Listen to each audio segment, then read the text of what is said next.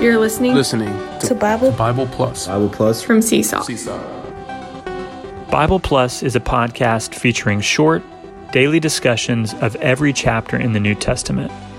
Bible Plus is designed to increase Bible reading, understanding, and enjoyment. Get more out of the Bible. John chapter 6 is one of my favorite chapters in the Bible. In this chapter, we see that Christ, who is life, comes to feed the hungry people in the world.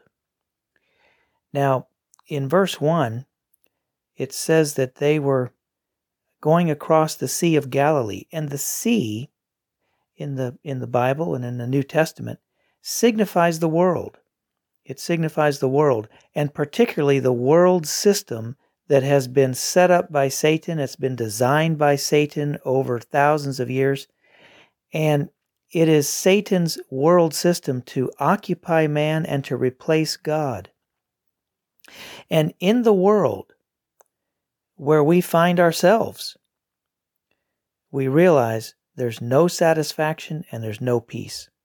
Instead, there's only hunger and there's trouble. The people in the world are hungry and they're also troubled. And in this first section of John chapter 6, um, there's a lot of people here following the Lord. And the Lord, uh, he sees this great crowd coming toward him. And he asks his disciple Philip, he says, Where shall we buy bread that these may eat? And um, eventually, there's a small boy, a little boy, who has five barley loaves and two fish. Um, well, the two fish point to the animal life through which blood is shed, signifying the redemption of Christ, pointing to the death of Christ. And the five loaves of barley bread point to the plant life, which signifies the regenerating aspect of the life of Christ. So, with the fish and the loaves, we see the redemption of Christ and the organic salvation of Christ, starting with his regeneration. And moreover, the scene here shows us the smallness of the Lord Jesus. First of all, it was just a small amount of food to feed 5,000 people. But also, this small amount of food was brought by a small boy. We need to see here that the Lord came not to be a great king, but to be small enough for us to eat. You know, it's interesting in Matthew 15, a Syrophoenician woman called the Lord crumbs under the table. He's the bread of life, but he's even the crumbs under the table. Praise the Lord. Small enough to eat, even by us Gentile dogs. Well, listen, don't try to go to heaven to enjoy the kingly Christ. There, he is too big. But here, right now, on earth, in the middle of the world situation, he is small. He's available. He's under the table. He's like the crumbs. He himself, that's Jesus Christ, is unlimited. But to fill our need, he is so small. He's small enough to eat. He did not present himself to man in his greatness, but rather in his smallness. Whatever we put into our mouth has to be smaller than us, right? And you just consider Jesus Christ. He was born in a small manger, in a small town. And he says here in John 6 that he came as the reality of the manna, the bread that came down from heaven. Well, one of the characteristics of manna in Exodus 16 is that it is small, it's a small round thing. So, here with this first section of uh, the hungry world and the feeding Christ, uh, I just enjoyed this point that Jesus Christ is small enough to eat, and he feeds those who are hungry in the world because the world leaves us with no satisfaction and it leaves us hungry. Now, the next section uh, shows us the trouble in the world. Yes, the world is, is not only not satisfying, uh, leaving us hungry, but it's also troubling. And in this section, uh, the disciples were crossing the sea in a boat, and as they were crossing, um, it it got dark, and the wind began to blow strongly. The sea was churning, and the um, the disciples were afraid. And then Jesus comes walking on the water, and he came near to the boat, and and they were willing to take him in to the boat. And immediately it says the boat was at the land to which they were going. Well, the wind and the waves, they signify the troubles that we encounter in our human life here in the world. And, brothers and sisters, we need peace. And the troublesome world is for Christ to come in, and Christ walks on the waves. If you receive Christ into your uh, relationships, into your family life, into your schooling situation, and so forth, there will be peace. The wind and the waves are calmed down. You know, the demons, they're under our feet. They're under us. They're in the sea. The evil spirits are above us. They're in the air. We're surrounded by all kinds of trouble here in the world. And the boat signifies the practical matters uh, that we need for our daily living our schooling, our job, our family, our finances, and so forth. And our tendency is to handle these things by our natural self, by our natural strength, our natural wisdom. But the Lord desires to be invited into our boat, invited into our relationships, into our family life, into our finances, into every aspect of our human life. He wants us to invite Him in.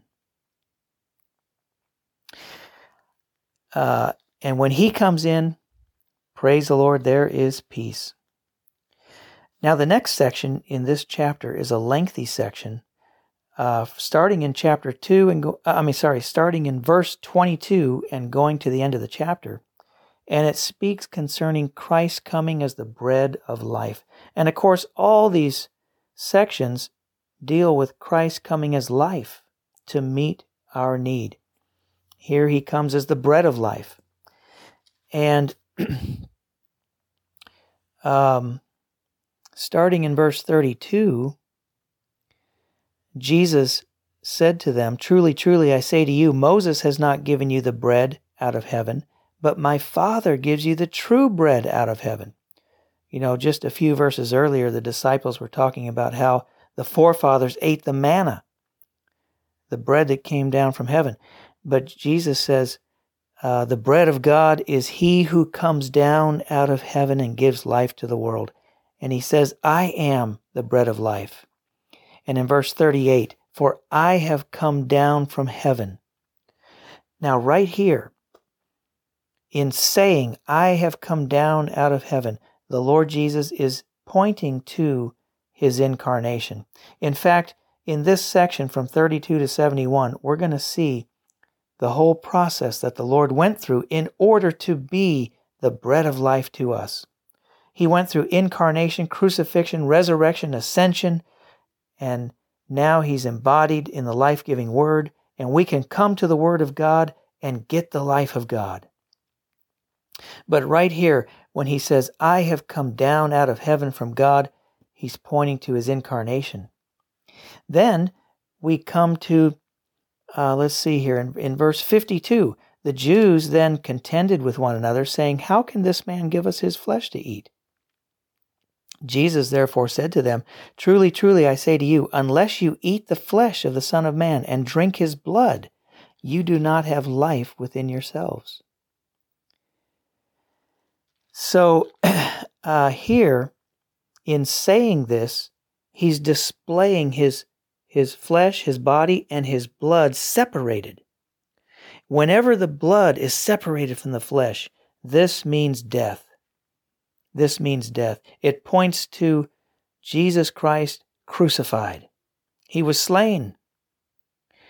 To eat the Lord's flesh is to receive by faith all that he did by giving his body for us. And to drink the Lord's blood is to receive by faith all he accomplished by shedding his blood for us. So, this is the significance of the flesh and blood of Christ uh, here in these verses. It's pointing to the death of Christ, the crucifixion of Christ. But then we come to verse 56 He who eats my flesh and drinks my blood abides in me, and I in him. Well, when Jesus Christ resurrected from the dead, the Bible tells us he became a life giving spirit, so now he can abide in us. So this verse points to the resurrection of Christ. He came down out of heaven from God. That's his incarnation. His flesh and blood were separated. That's his death, his crucifixion. And now he abides in us who receive him. That points to his resurrection. Then we come to um, verse 62. He says, Then what if you saw the Son of Man ascending to where he was before? Right there is the ascension of Christ. And the ascension of Christ proves the completion of the redemptive work of Christ. According to Hebrews 1 3, it says, After Christ made purification of sins, he sat down at the right hand of the majesty in the heavens. He finished his work. And now he abides in us, us who have believed and received Jesus Christ himself as our life. Now, a marvelous point is here in verse 63 here he says, It is the Spirit who gives life. The flesh profits nothing. You know, earlier he said, You need to eat me in order to live because of me. And the disciples said, Wait a minute, this is a hard word. Who can hear it? But the Lord clarified it here in verse 63. He said, It's the Spirit who gives life. I'm not talking about eating my physical flesh. The flesh profits nothing. It's the spirit who gives life. I'm going to be the life giving spirit in resurrection to get inside of you, to abide in you. It's the spirit who gives life. You need to believe. You need to receive me as the spirit in resurrection. But then the verse goes on. It says, The words which I have spoken to you are spirit and are life the words. Praise the Lord. The resurrected Christ is the Spirit, and the Spirit is the Word. If we don't see the relationship between the Spirit and the Word, there's no way for us to eat and drink the Lord. Right? He lived 2,000 years ago. How are you going to eat him and drink him? Even he was a physical man. You don't eat physical people, right? But he resurrected from the dead, becoming the life giving spirit. And now, as the spirit, he's embodied in the word. We have to see the relationship between the spirit and the word so that we can eat and drink the Lord now by simply and practically coming to the Lord by coming to his word and praying his word. And when we do that, brothers and sisters, prayer Prayer is a spiritual exercise. When we exercise our spirit to pray the word of God, we get spirit and life. We receive Christ. We eat Him. We drink Him. We get filled with Him. We get satisfied. Our hunger deep within is satisfied when we come to the Word of God, in which is embodied the resurrected and ascended Christ. So, this is a marvelous chapter and it ends in a marvelous way concerning coming to the Word of God to get the life of God. So eventually, in verse 68, Peter says this He says, Lord, to whom shall we go? Because the Lord said, Do you also want to go? Go away? After hearing what I'm talking about, eating me and drinking me, Peter says, Lord, to whom shall we go? You have words of eternal life. Amen.